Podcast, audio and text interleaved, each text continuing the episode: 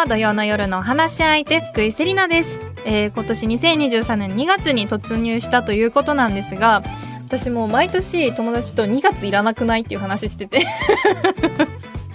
2月でほんと寒くないですか？ほんと寒いし外出たくないしなんか2月1月はお正月とかあって3月は春が見えてくるからすごいウキウキするんですけど2月ってほんとンション上がんないよねっていう2月生まれの人ほんとすいません。でもねこう私はだから2月に温泉旅行を入れたりとかこう出かける予定を無理やり作ってこう2月を楽しむようにしてるんですけど、まあ、同じくね2月がいらねえと思っている皆さんもいるかもしれませんが今日も一日よろしくお願いいたします。えさてこの番組「カラフルブーケ」では性別とか年齢とか職業とか一切関係なく普段はなかなか話しにくいこと家族や友達にも相談しにくいこと世の中に対して思っていることなどなど何でも聞いていこうという番組になっています。そして今日はこの後すぐ10代向けの性の情報発信サイト「セイシル」に立ち上げから携わっていらっしゃいます天下ヘルスケアの古川直子さんとお待ち合わせしております。お楽しみに。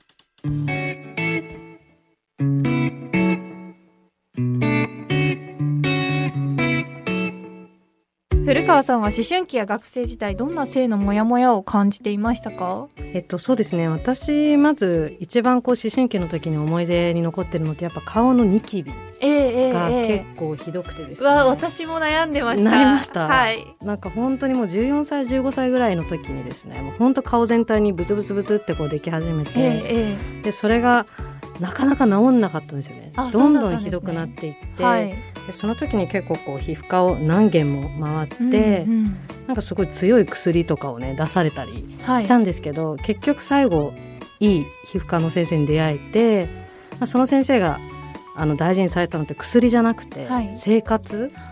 そうだのったんですね。はい、なんかそういう仕方をちょっと見直した方がいいっていうのを言われてすごいハッとしてであのその先生と今はもうずっと関係続いてるんですけれども。そうなんですか。かなり長い間通われてるんですね、はい、そうなんですよ。で、まあそれが一番私の中ではすごく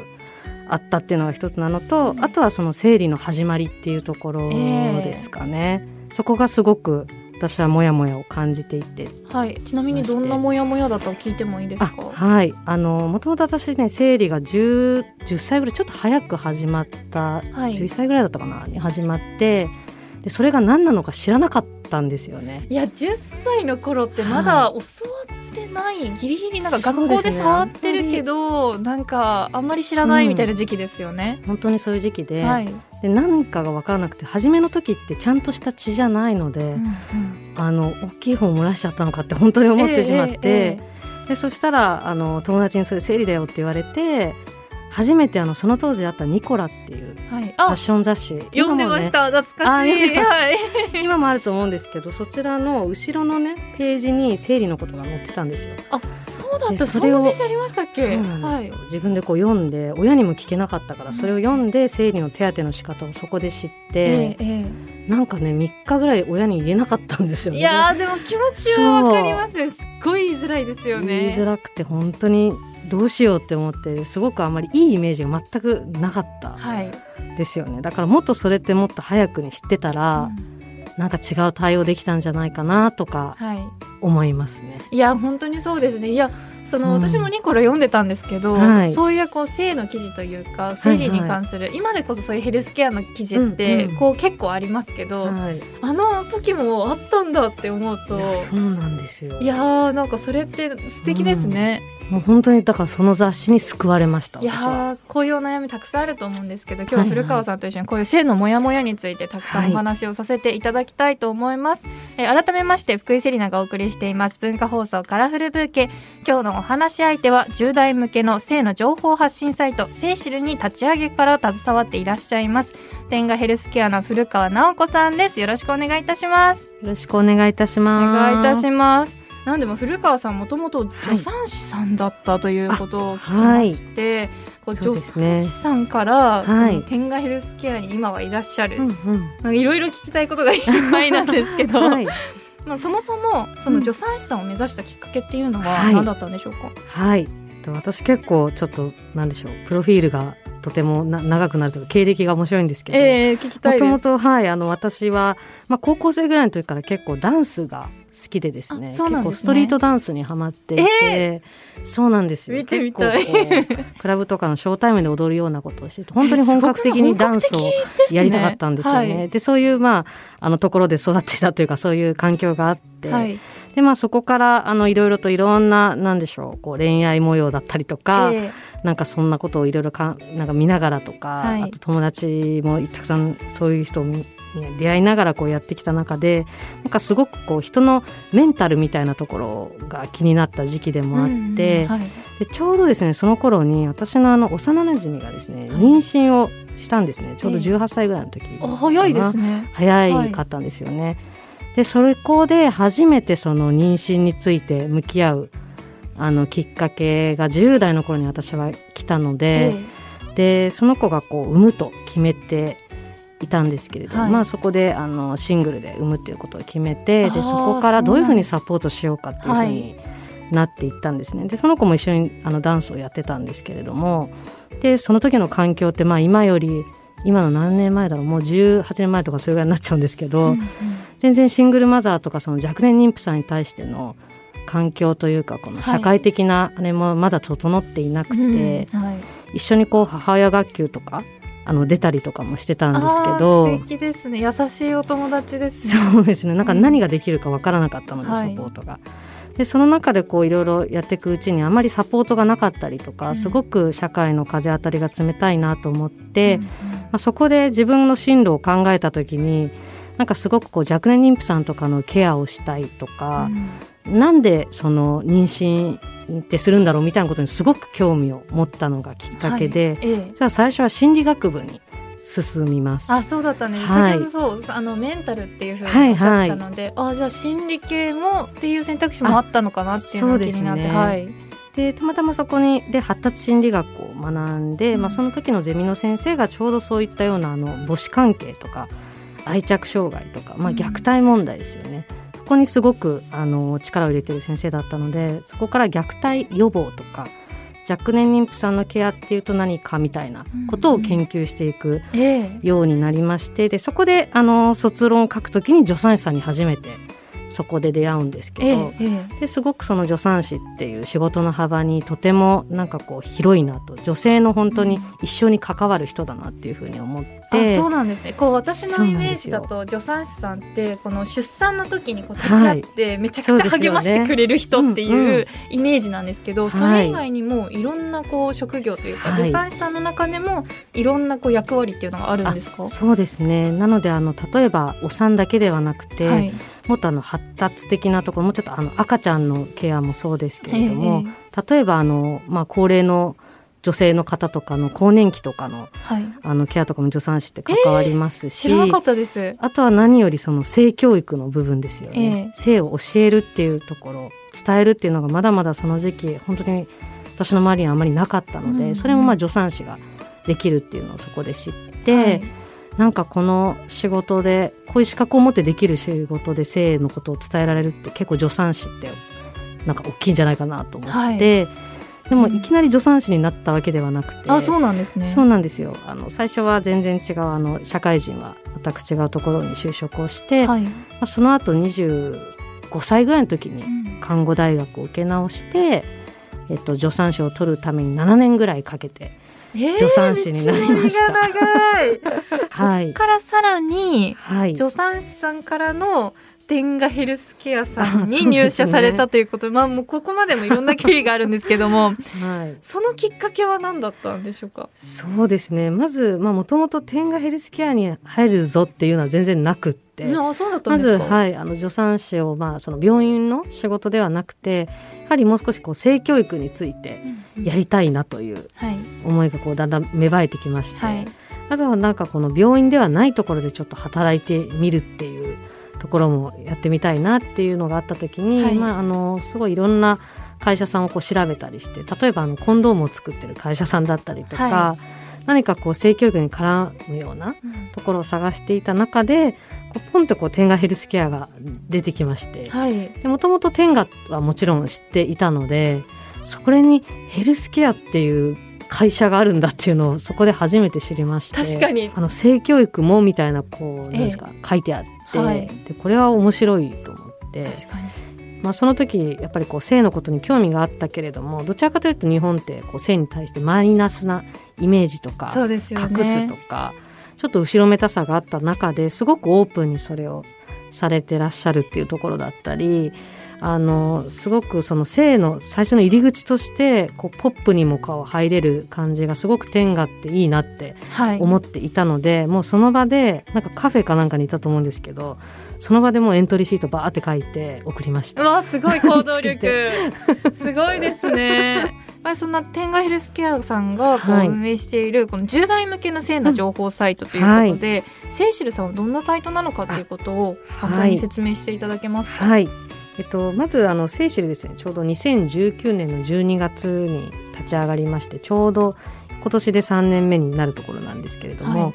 もともとやっぱりこう性性に対していろいろとこう10代ってモヤモヤがたくさんあると思うんですね。えあの先ほど私が冒頭で申し上げた通り性だけじゃなくていろんなあのお悩みがやっぱりある時期で、それに対してどうすればいいっていうのがないことがやっぱり多いなと思いまして、であのみんながこう検索するときになんかこう性のモヤモヤをこうパッてネットとかで気軽に検索できてでさらにあのお悩みを解決できるようになればいいなという思いを込めて作られたのが、まあこの、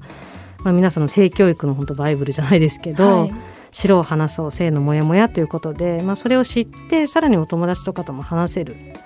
感じにするっていうことでこのサイトは立ち上がりました。うんうん、やっぱりはい。私も10代の頃こういう相談できる場所があったら、うん。楽だっただろうなって本当に心から思うのではい。でこのあのセイシルについてこれからどんどん詳しく聞いていきたいと思います。はい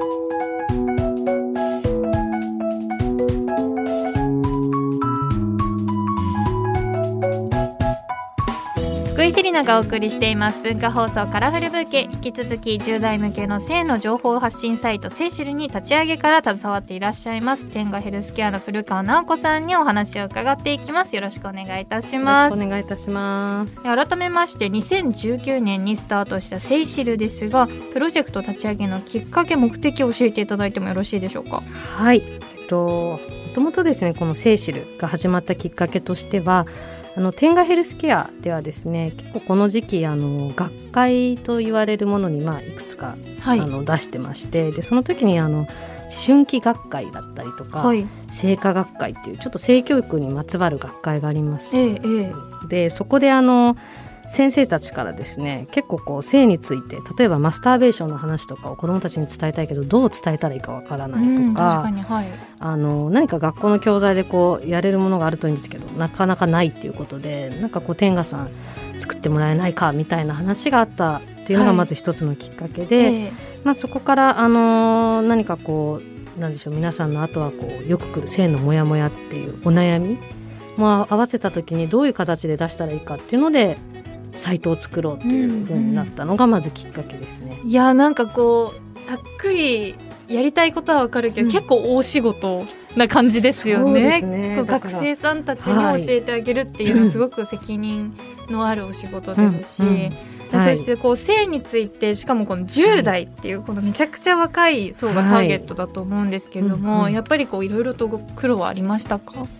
あそうですね。まずやっぱりあのどんなことに悩まれてるかっていうところって、なかなかその私たちの時の10代とはい。今の10代ってちょっと違うと、思うんですよね。に違いそうですよね。このなんかネはい。ットの中で、そうですね。いろんな情報にアクセスしやすくなってうんうんうん。ってなってくると私たちはまたちょっと違ってきそうですね。ちょっとこう変わってくるのもありますし、はい。あとは変わらないものももちろんあるんですよ。はい。もうその当時からずっと言われてきたものって今でもやっぱりえ悩むよねっていう、まあ、そういうところからまずまあ声を集めるっていうところですよね。えはい。そこにあの非常にまあ時間をかけたというか皆さんからモヤモヤを集めてでさらにまあ特徴的なところとしてはセーシルってあの一問一答ではなくてあのその一つのモヤモヤに対して何人かの専門家にお答えいただいてるんですね。うんそうなんですね。はい、それも一応狙いがあって、まあ、答えって一つじゃないじゃないですか。はい。で特にこういう内容ってやっぱりいろんな価値観がこう入ってくる内容だったりするので、まあ、いろんな考え方があってもいいしいろんな答えがあってもいいその中であの自分にこう合ったようなものとか、はい。まあ、ちょっと参考になるものがあればいいなということであの今はもう50名60名ぐらいの専門家の方ですねに関わっていただきましてそんなにいらっしゃるんですね、はい、あの産婦人科とか泌尿器科ですね、はい、だけではなくてあとは漫画家さんもそうですし。漫画家さんにな、はい、こうどういうお話をお聞きになるんですか？あの恋愛についてのはい、お話だったりだとか、ね、いやそうですよね。なんか、はい、私恋愛は少女漫画で覚えましたもん。でもそうですよね、はい、何か皆さんやっぱいろんなきっかけがあるので、はい、やっぱりそのいろんな人の価値観があるっていうことをまず知っていただきたいなっていうのもあってもう多くの方に答えていただいています。いや実際この今の中高生とかって、はい、ネットでも本当に何でも出てくるじゃないですか。ですね、なので、はい、なんかこうそういうこの層の子たちに対してこう気をつけてることっていうかこだわってることとかありますか、はい、そうですね。やっぱりあの何よりどれが正しいかって判断するの難しいと思いますいや難しい。自分が10代の時できなかっただろうなって思います、はい、できないと思います、ねうん、特にもうこれだけ携帯電話皆さん持っていていろんなこと検索ができてしまうと、うん、どれが正しいのかどれがダメなのかって分かれないのでまずその正しいところにたどり着いてもらいたいというところでは私たちとしてはその SEO にかなり力を入れている。なので検索した時にどんなワードでも引っかかるように、ええはい、できるだけ皆さんが使うような言葉をだから例えばあのマスターベーション一つとってもいろんな言葉の表現ってあるので確かにマスターベーションで検索してる10代ないですよねあんまりもしかしたらないかもしれなくて。で例えばそういう言葉って検索するとこうなんか卑猥な画像とか、ちょっと危ないようなところに飛んでいってしまうっていうのも困るので、はい、できるだけそういうところに上位にこう上がってくるように結構こういろんな検索エンジンというかそこを、はい、はい、大事ですよね。だってそういうふうに検索したらなんか全然違うの出てきちゃって、うんうん、なんか変な違法なサイトに飛んであれみたいなことだって起こりますしね。ね。いやなこう検索で上に出てきてくれるっていうのが、はい、この見ている側からしてもかなり心強いなっていうふうに思います。はい、やっぱりこのセイシルさんでは一般の方からたくさんこう性のモヤモヤとかを募集されてると思うんですけど、はい今の子たちっていうのはどんなモヤモヤを抱えているんですかね？うんうん、そうですね。まああの相対的にと言いますか、やはり多いあのお悩みとしてはあのセックスのお悩みとかマスターベーションのお悩み、この辺がやっぱり上位になってきます。あ、そうなんですね。はい、やっぱりこの学校で習ったのだけじゃわかんないですよね、うんうん、本当にそうだと思いますね、はい、であの自分自身で興味があることもあれば例えばパートナーができて初めてそういうのに向き合った時に、はい悩みが出てくるってあるじゃないですか。いや間違いないですね。疑問がたくさん出てくると思うんですよね。はい、なのであのこれってしても大丈夫なんですかっていうことだったりとか、うん、セックスって何歳からしていいんですかとか、はい、あの本当に素朴なあの疑問からとても具体的な本当に個人的なお悩みまで、幅広く届きます。でもそういうのってこう、はい、いろんなところから出てくるわけじゃないですか。すね、いろんなモヤモヤがあって、はい、こうどういうふうにアドバイスしたりとか、はい。はい、こう答えたりしてるんですかね？あそうですね、まあ、あのサイトをご覧いただくともお分かりの通り、うん、やっぱりあの一番気をつけているのは私たちとしてもあまりこう決めつけた発言をしないといいますか、うん、あと否定をしないということはまず第一ですよね。はい、なんかもしそういうふうなあの質問が来た時に「いやそれは絶対やっちゃいけません」とか、うん、そういうことではなくてあの、まあ、お答えいただく方にも本当に皆さんそうやってこう若いそのもらった質問もらった方にそのまま話すような形で回答してくださいっていうふうにお伝えしてるんですけれども。うんうんまあ、まずそれがすごい大事なのかなと思ってます。いやそうですねやっぱり皆さん相談する着る方って結構性のことってすごくやっぱ後ろめたく思ってる方が本当に多いので、えー、やっぱり皆さんな何が正しいかわからないので、えー、本当にそこら辺自信がない方がとっても多いんですよね。はい、なのでまずそこであの大丈夫ですよっていうことだったりとか、うん、やっぱりそこでこう安心できる言葉かけだったりとかっていうのってすごくセーシルでも大事にしているところなので。まずそこですかね。いやすごいありがたいなって思いますね、はい、なんか私も高校生の頃なんかこう性の話とかを絶対できない子だったんですよ、はい、結構なんかこのオープンな子とかは女の子同士とかで下ネタめっちゃ言ったりとかあるじゃないですか、なんか私言えなくて全然そういう話を女の子の友達したことなかったんですよ。だからこの初めてその大学入ってじゃあルームシェアしようっていう風になった時に、はいあの海外から来た子がいて海外からさっそうと来た子はめっちゃ自分のマスターベーションの悩みとかめっちゃぶつけてくるわけですよ。夜のご飯の時とかに。夜のご飯の時。っていうかみたいな「え私わかんない」みたいな。びっくりしますね最初にそれが、でもそういうふうに言ってくれたことがきっかけで、うん。あこういう話していいんだっていうのを、はいはい。その子から学ぶことができてそっからなんかもう検索とかするのすらもうん。ちょっとこうなんて言うんだろう。抵抗ありますそう抵抗あったのがこう調べたりとかもできるようになったりとかしてなんか肯定してくれるとかそういうのってすごくありがたいなって大事ですよね。思いますね。うんうん。やっぱりこういろんな悩み来ると思うんですけど、はい。この悩みちょっと変わってるなとかそういうのありますか？変わってるなっていうのは、でも人それぞれですよね。そうですね。あまりそういうのはなないんですけれども、あの私たちがすごくそ総じて思ったのがこういう、まあ、皆さんからモヤモヤを集めるのって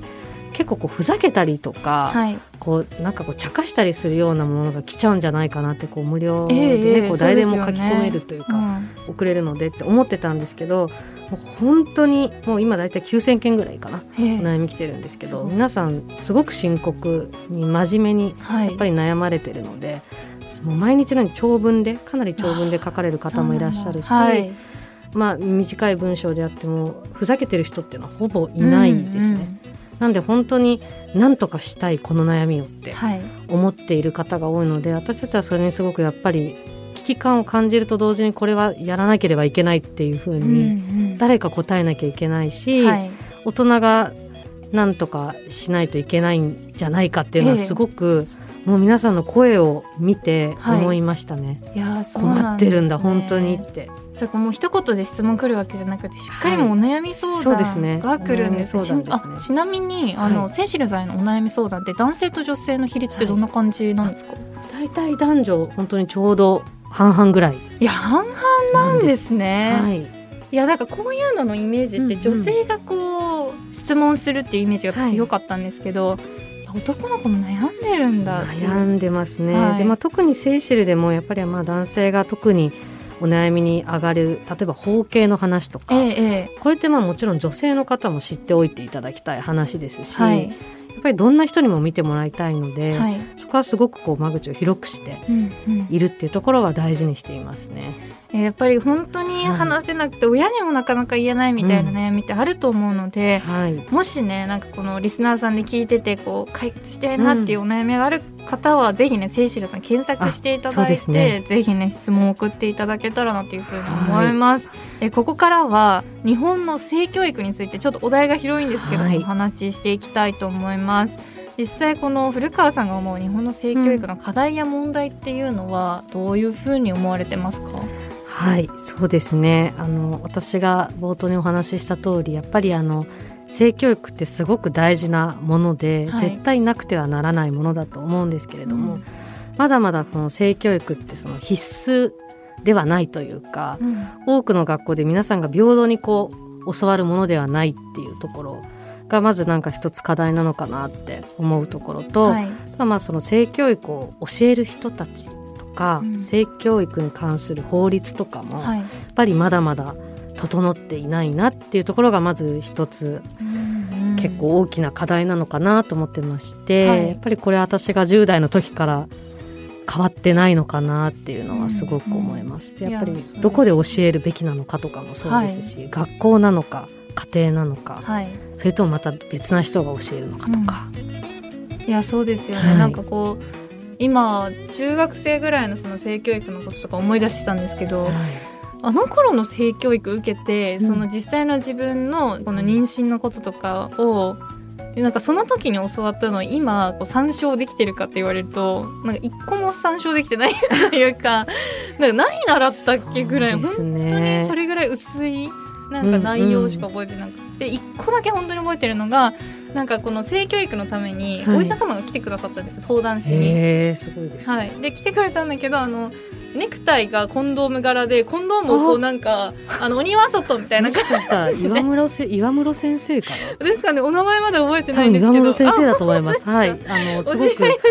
はいあの、はい。有名な先生そうなんです有名な先生で、はい。であのこのめっちゃこのコンドームを投げまくって、へー。なんかこのコンドームの大切さに気づかせてくれるっていう先生で。はい。それがすごいキャッチーだったというかなんかはそう初めて恥ずかしくなく、うん。その性のことについて学べたっていうきっかけだったんですよね。へーなんかあれぐらい楽しくもういつも教えてくれれば、うんなんかもっと分かりやすくなっていくのかなっていうふうに思ったりするんですけど、はいはい、例えばこのセイシルさんはこれからこうさらにこの天下ヘルスケアさんとして、うん。この先どういうふうにこの性教育を広めていこうとかそういう目標みたいなのありますか？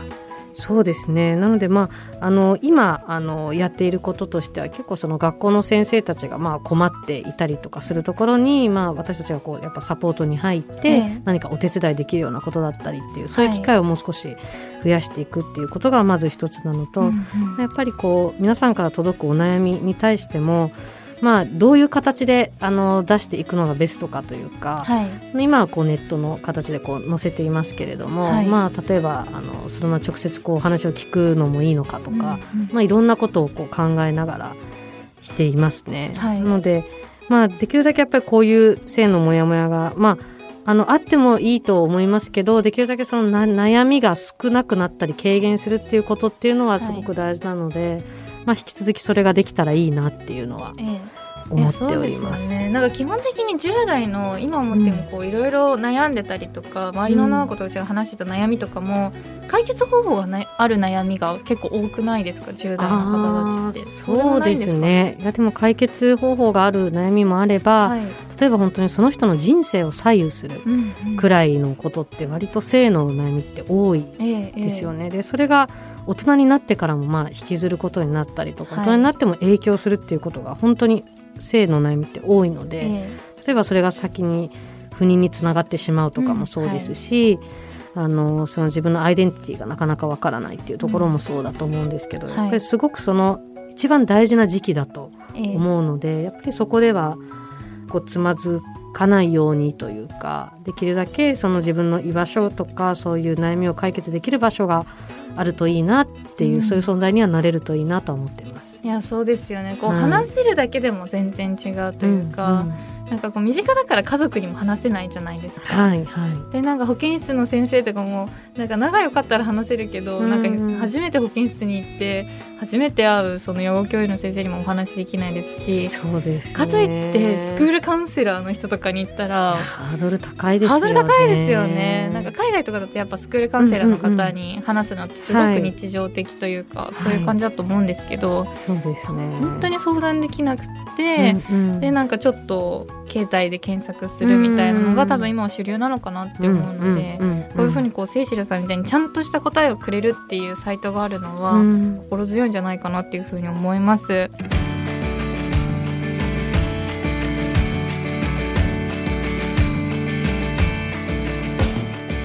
福井セリナがお送りしています。文化放送カラフルブーケ。引き続き天下ヘルスケアの古川直子さんにお話を伺っていきます。よろしくお願いいたします。お願いします。さてここからはトレンドブーケです。世の中を明るく彩る最新のトピックスをご紹介いたします。今回のトレンドキーワードは男性妊活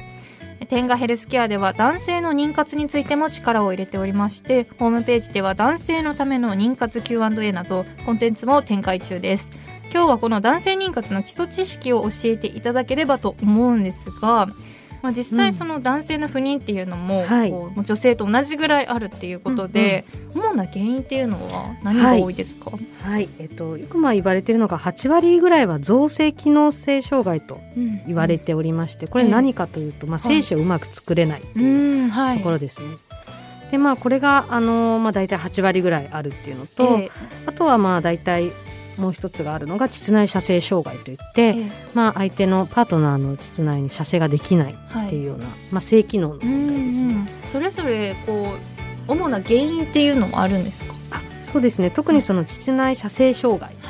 ていうのになりますとこれ実はあの不適切なマスターベーションがええええ。7割ぐらいが原因だと言われておりまして、えい、わゆるその不適切なマスターベーションって何なんだろうって思うと思うんですけど、うんはい。結構あの強グリップって言ってこう強く握る。えええこれってまあ本当にあの強い刺激にその慣れてしまうというところがまずはい。ポイントで、まあ、それをすることによってやっぱり強い刺激ではないといけなくなってえしまうっていうところがはい。あるんですよね。そうなるとやっぱり相手の膣内だとそれが強いかどうかっていうのはその相手のお相手の方にもよるかもしれません。し、はい、そこまで強くはやっぱり筆圧ってこうない場合ですと、ね、どうしてもそこでいけなくなってしまうというような状態が起きてしまう。はい、そっかそっか。で特に女性からしてみたら結構自信をなくなくす、はい。ね、理由でもあったりその私だからあれなのかなとかって、えー、なんかね関係がこうそうなんですよ。ギクシャクしちゃうようなこともあるので、はい、まずまああの最初はまあ病院にぜひ行ってあの見てもらうっていうのがまず一つなのと、はい、まあ、弊社ではその膣内射精障害の方に向けたあの、まあ、チェックリストみたいのを作っているので、はい、まずそこでチェックをしていただいて。えーでその後にあのこのメンズトレーニングカップというちょっと今私の、ね、目の前にあるんですけどね。そうこの具体的にどういうふうなケアをするのかとか、はい、っていうのが気になってまして、はい、ぜひご紹介お願いします。すね、あのこちらはあの本当に天下の形をしているんですけれども、はい、ね、皆さんの想像するあの天下の形が目の前にあります。赤くないっていうそう。緑だ今あの、はい、目の前に私の目の前にあるのはヘルスケア用品ですね、完全に見た目が。赤くない天下なんです、はい、緑の天下緑色天下ですね。でこれあの白とグレーとあるんですけれども、はい、一応あのこれをですねこれが実はまあ5段階ありましてこれ1って書いてあるんですが1から5までレベルがあります。はい、えどういうレベルになってるんですか、はい、であのこの先ほど申し上げた膣内射精障害というのがですね、はい、まあ、先ほどあの私が伝えたこう強グリップっていう強い刺激じゃないとい。けなくなるっていうことで、まず膣内射精障害の方向けにはこの1番を初めに使っていただくんですがこれは結構中の圧がきつくなって、はい、あそうなんですね。そこからだんだんとこう緩くしていくっていうようなはい、徐々に徐々に慣れさせていくっていうのがあるんですね。なのでカップの内部の構造が変わっていくという形ですね、はい、他にもありますか、あはい。他にも。ちょっと注射器みたいなのがちょっと気になっていて、はい、はい、これちょうど目の前にあるこれシードインっていうものなんですけれども、はい、まあ何かと申しますとこれあの室内に入れる、あのカテーテルなんですね。えーえー、でこれ何かというとですね、まあ、あの例えば妊活の時にあまりこうセックスをそこまでこう好まない方だ、たちだったりとか、まあ、性交痛があるとか、はい、あとまああのよりそのタイミング法もすでにやられていて、まあ、よりこう精度を高めたいという方に関して、まあ、精液をですねまず出していただいてそれをこちらで吸い上げていただいて、はい、膣内にまた入れるっていうはい。シリンジ法という妊活の新しい形です、ね、そういうこともできるんですね、はい、そういうこともできちゃいます。本当にあの長く妊活されている方とかってすごくセックスが義務になってしまったりとか、うんはい、この時にタイミング狙ってやらなければいけないみたいな感じで。いやお互いプレッシャーですよね。そうなんです。プレッシャーがあったりとかして、はい、なかなかこううまく性交渉ができないという、はい、そういう時とかにまあこれを使っていただいたりとか。ええ。したりあとはまあ本当にクリニックさんとかでもこういうものをあのおすすめしているところもありますので、うんうん、まあ、このちょうどねこれを膣内に入れていただくんですけど、まあ、担保よりもかなり細いので、はい、あの入れる時もそこまであの痛みもなく、スルッとこう挿入できるようなデザインになっております。かなり心強いだろうなと思います、はい、なのでこれはすごく妊活のサポートとしては人気の製品になります、はい、ね、男性にとっても心強いですよね、うん、そうですね、うんうん、素敵です、はい、ありがとうございます。他にはありますか？はい。この本当にあの一番冒頭でお話ししたその造成機能障害っていうのが、はい、男性不妊の原因って言われてる、えー、精子をこう作れないっていうやつです。よね。はい。でそれをですねまずまあ病院に行くのはちょっとハードルが高いので、えー、まずその前に自宅でチェックをしようというのがこのやってみようと思ったことあるな、はい、テンガメンズルーペという製品になりまして、えー、あメンズルーペそうですそうです。これ検索したことあります、はい、まあ、何かというと携帯電話で精子をチェックできてしまう、はいはい、本当に画期的な製品なんですけれどもあの女性って二十歳ぐらいの時になんか区から届いたりとかしませんでした？え子宮頸がん検診。そうですそうですそうです、はい、女性ってそういう子宮頸がん検診っていうのが必ずあるんです。よね、はい、でも実は男性ってないんですよいやそうなんだチェックする機会ってないですし、はい、自分のその性機能とかに関して、はい、それぐらいの時期に知ることってほぼほぼないんですそうですよね。本当になんかもうい。けないとか、はい、本当にそういう分かりやすいことがない限りそうなんですよ。ないですよね。なんでまず性史を見たことがないと思うんですよね、はい、皆さんご自身、はい、自分のね、はい、精液はもちろん見たことあると思うんですけど大体の方精液があれば精子もいるって思われる男性がほとんどだと思うんですけど、うんうん、実は精液があっても精子がいないという、はい、あの無精子っていう場合もございますし、精子がいたとしても動いてないとか、はい。動きが鈍いとか、えええあとちょっと奇形ながあるとか、はい。そういうこともあるのでまずはぜひあの精子をチェックしていただきたいんですよえね、これで。うん。うんで。このカメラの500倍のレンズがついているのでこの携帯電話のですねこのインカメはい。で精子のこのオタマジャクシちゃんが見えちゃうんですえー、インカメで見れるんだ、すごいこれあの初めてね見た皆さんこういろんな感想があるんですけど、はい。初めて見る方もすごい感動されます。えこれ男性興味あるんじゃないですか？自分の精子ちゃんがどういうふうに動いてるのかっていう、はい、あとやっぱりそのいたっていう安心感。あの私も本当にこれパートナーに勧めてまず初めはまずこここれからっていうことで、はい。これあの4回チェックできますので。あそんなにチェックできるんですね、はい、あの精子は先ほど申し上げた通りこう72時間3日でこうね作り直されるはい。ものなので、その日の睡眠とかあとタバコとかお酒とかそういう生活のはい。環境によってもね精子ってすごく左右されるので、はい。ぜひそれをこう日を明けて4回チェックしていうたわだいて見ていただきたいですね。天下メンズルーペですね。はいメンズルーペというものですので、あうん。の本当に1600円ではい。チェックできるってなかなかないので、はい。これがブライダルチェックとかってなると本当に数万円とか高いですかなりよね高いはい金額になるので、まずは本当に10代の方からも見ていただきたい。はい一押しの製品でございます。いや皆さんもはい。いろんなね、製品ご紹介していただいたと思うんですけど、やっぱこう悩みを解決してくれるうん。この技術っていうのは日本にもたくさんあるんだっていうふうにね安心してほしいですよね。そうですね。まずはこうご自宅でできるはい。何かセルフケアから始めていただいてもいいのかなと思いますし、はい。い、きなり病院だとねハードル高いと思うそうですよね。いきなりこう私たちがこう産婦人科に行ってこう股開いて検診するのが結構きついじゃないですか。結構ハードルが高いですよね、あれと同じようにこう男性もはい。なかなかこう相談できないっていうのはあると思うので、はい。ぜひこうセイシルさんに相談するでもいいですし、はい。こうグッズを調べて自分で一回治療してみるでもいいですし、こう悩みを放置せずねぜひこう取り組んでみてほしいなというふうに思います。えーそして、えー残念ながらそろそろお別れの時間となってしまいました。もういろんなねね品紹介していただいてめちゃくちゃ面白くて勉強になったんですけども、え今日最後に古川さんが感じたことなどを花言葉にして番組で素敵な花言葉のブーケを作っていきたいのですが古川さんの花言葉いただいてもよろしいでしょうか、はい。あのー一言じゃないかもしれないんですえーけど、全然大丈夫です。支え合うみたいなはい。ところかなって思ってまして、うんうん何事も、はい。当たり前なんですけど人は一人じゃ生きれないっていうところがまずあって、はい。でも結構あの一人でもいろいろできちゃう人ってあのいると思いますしそうと思ってる人もいると思うんですけど、うん。やっぱり誰かに話したりとか、はい。あのその悩みについて向き合う時は一人だけどでもそれを誰かシェアできた時にすごくやっぱり一つ意味があることかなと思うのでなんか支えるとか、はい。支え合うみたいなそういう言葉は大事にしていきたいなと思いました。ありがとうございます。もうぜひね、こう悩みを放置せず支え合ってね、みんなで生きていきましょう。え古川さんからいただいた花言葉、しっかりとカラフルブーケに束ねていきます。ありがとうございあます。りがとうございます。さあ、そして最後に古川さんからお知らせなどございますでしょうか？はい、えっ、と、じゃあ、あの、セイシルのお知らせで言いますとですね、えっと、2月の25日なんですけれども、池袋のサンシャインシティで、えっと、1時から6時までですね、あの、若サポという東京都の、あの、ユースクリニックの相談窓口というのが開設をしております。はい。で、その日にですね、4時から5時まで、実はワークショップというものがございまして、えそこであの、私たち、あの、生理についてのワークショップをする予定です。でこちらのどなたでもご参加可能でして生理についてのいろんな疑問だったりとかはい。あと生理のナプキンの選び方とか、まあ、そういったことをお話ししようかなと思っているので